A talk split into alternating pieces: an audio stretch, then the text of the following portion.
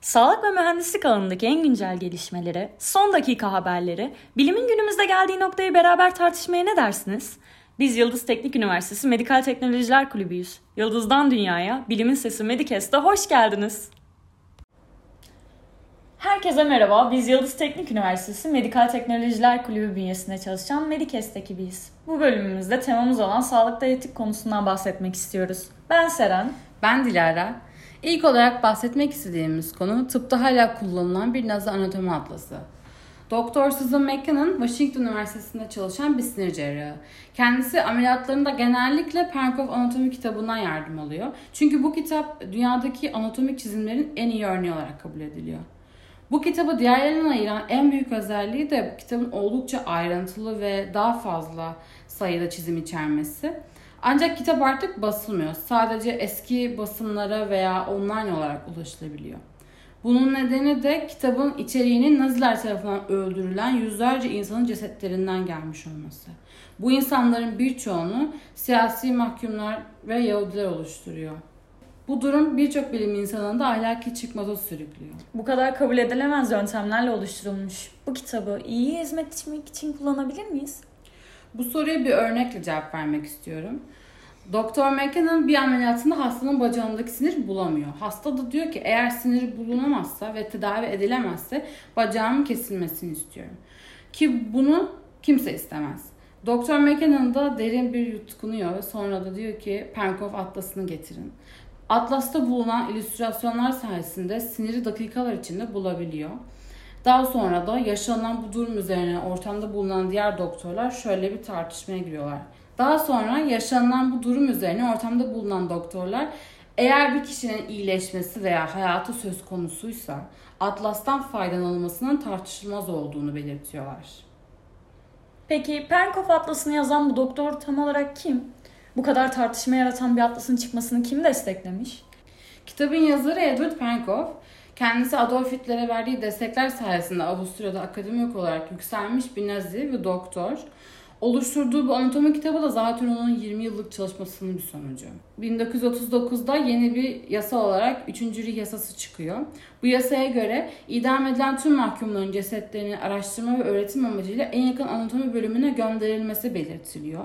Hatta bazı zamanlar bu anatomi bölümünün yoğunluğundan dolayı da bu infazlar ertelenmek zorunda kalıyor. Penkov Anatomi Atlası'nın oluşturulmasında birçok sanatçıdan, çizerden yardım olunuyor. Kitabın ön sözünde ve tanıtımlar bölümünde de oluşturulma yöntemleri hakkında herhangi bir bilgi verilmiyor.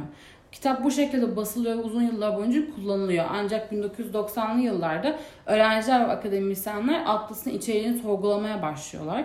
Kitap da 1994 yılında tamamen yayından kaldırılıyor. Şimdi merak ettiğimiz büyük sorulardan birisini sormak istiyorum sana. Şu an kitabın durumu ne? Kullanımı hala mevcut mu?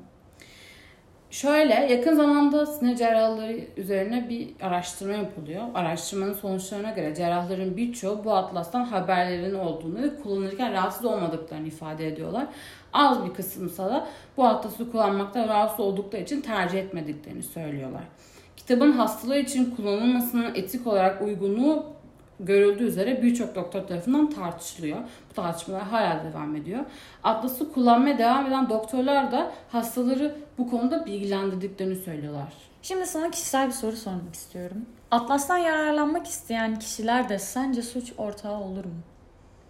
Yaptığım araştırmaları ve bu haberin ışığında ben bu atlasın insan sağlığı söz konusu olduğu zaman kullanabileceğini savunuyorum açıkçası tabii kullanılan yöntem doğru değil. Bu konuda da daha iyi şartlar altında daha doğru şekilde bir kaynak oluşturulabilir. Doktorlar bu kaynağı bu kadar yararlı buluyorsa muadil olarak daha düzgün bir kitap oluşturabileceğini düşünüyorum. Atlas'ın kullanılması sonucunda ne kadar yardımcı olduğu gösterilse de oluşturulması sırasında Yahudilerin ve onca mahkumun çektiği acıları ve rezalsız bir şekilde incelenmesini göz ardı edemeyiz. Organ naklinin bile yapılması halen tartışma mevzusu. İnsanlar kendileri de dahil tanıdıkları kimsenin ölse dahi organların açılmasını ve kullanılmasını istemiyorlar.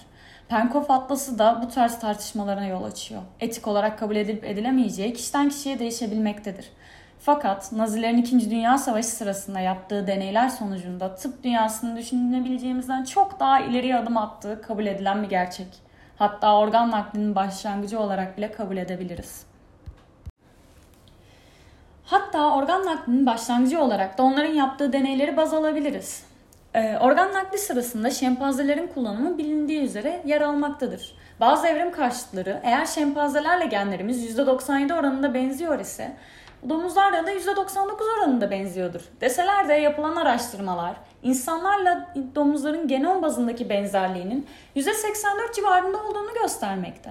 Neandertallerle domuzlar %99 oranında benzemiyormuş yani. Arada %16 e, kadar bir fark bulunmakta. Ama elbette her canlı türü ile ortak atalarımız paylaştığımız gibi domuzlarla da ortak atalarımız var. Sadece domuzlarla son ortak atamız 94 milyon yıl önce yaşadı. Bu ortak ata ne kadar yaşlı ise akrabalık ilişkilerimiz de o kadar zayıflıyor. İnsanlarda organ nakli yapılırken seçilen hayvan türü hangi kriterlere başvurarak seçilebilir? İnsanlar için organ nakline uygun insan harici hayvan türü ararken e, birkaç kritere bakıyoruz. Bunlardan bazıları anatomik ve fizyolojik uyumu, türler arası hastalık bulaşma riskinin düşük olması, ucuz üretim, beslenme, çoğalma ve bakım masrafları, hızlı üret- üreyebiliyor olması, immünolojik herhangi bir bariyer yaratmaması ve etik problemlerin düşük olması gibi bazı kriterler mevcut. İnsanlar için bu kriterlerin tümünü sağlayabilecek insanın kendisinden başka canlısı elbette yer almamakta. Bu yüzden de en yakın olanı arıyoruz. Neden maymunları kullanmıyoruz? Maymunlar insanlarla çok benzediği için insanların onları daha fazla korumak istemesi gibi etik problemler yer almakta. Onları besleyebilmek ve sağlıklı bir şekilde yetiştirmek için kullanılan maliyetler, insanları sadece birkaç günde öldürebilecek bazı hastalık aktarımları maymunların kullanılmasını engelliyor. Bize genetik olarak en yakın türlerin organ nakli araştırmalarında en iyi aday olmasını bekliyoruz. Ancak yukarıda saydığım nedenlerden dolayı aday türler bize yakın olmalı fakat çok da yakın olmaması gerekiyor. Peki neden domuzlar? Bilim insanları maliyet, hızlı üreme, anatomik ve fizyolojik açıdan benzerlik, tıbbi geçmiş ve etik açısından en uygun domuz olduğunu düşünmüşler. Tabii ki domuzlar da organ nakli açısından kusursuz hayvanlar değiller. Ancak araştırmalar devam ettikçe bu uzaktan kuzenlerimizi daha yakından tanıyoruz ve onların organları insanları yaşatmak için değiştirebiliyoruz. Özellikle de CRISPR-Cas9 teknolojisinin bu süreçte çok aktif bir rol oynayabileceğini düşünüyoruz. CRISPR-Cas9 sisteminden bahsettik. Bu sistemi anlayabilmemiz için önce CRISPR gen düzenleme yöntemini onu bilmemiz gerekiyor. 1950'lerde DNA'nın kimyasal yapısının keşfedilmesiyle çok farklı bir dünya ortaya çıktı. Bu insan geninin kimyasal modifikasyon yoluyla iyileştirilebilmesinin başlangıcıydı. CRISPR gen düzenlemesinin de başlangıcını buradan itibaren alabiliyoruz. CRISPR'ı tam nereden geldiğini anlayabilmemiz adına da bağışıklık sistemimizi tam anlamıyla anlamamız gerekiyor. Bağışıklık sistemi ikiye ayrılıyor aslında. Doğuştan gelen bağışıklık ve sonradan edinilmiş bağışıklık.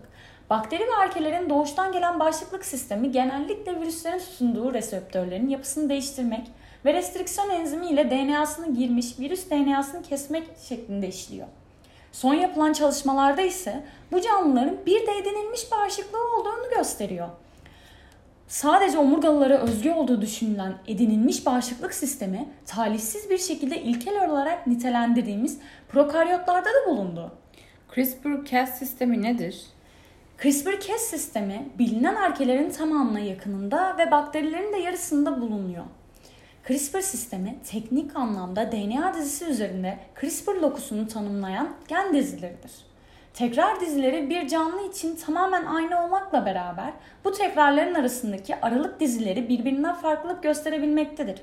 Kes ise bu bağışıklık sistemine görev alan proteinin genel adıdır. CRISPR sistemini diğer yöntemlerden ayıran nedir? CRISPR sisteminin özelliği belirli bir DNA dizisi üzerinde işlemesidir.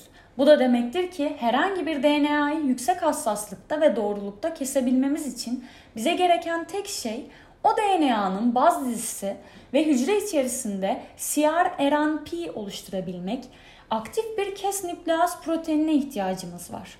Bu sayede doğuştan gelen genetik hastalıklardan kansere ve AIDS'e kadar birçok hastalığın tedavisinde kullanılabileceği sonucuna varabiliyoruz. Bugünkü konumuz sağlıklı etikti. Bir sonraki bölümümüzde görüşmek üzere. Sağlıkla kalın.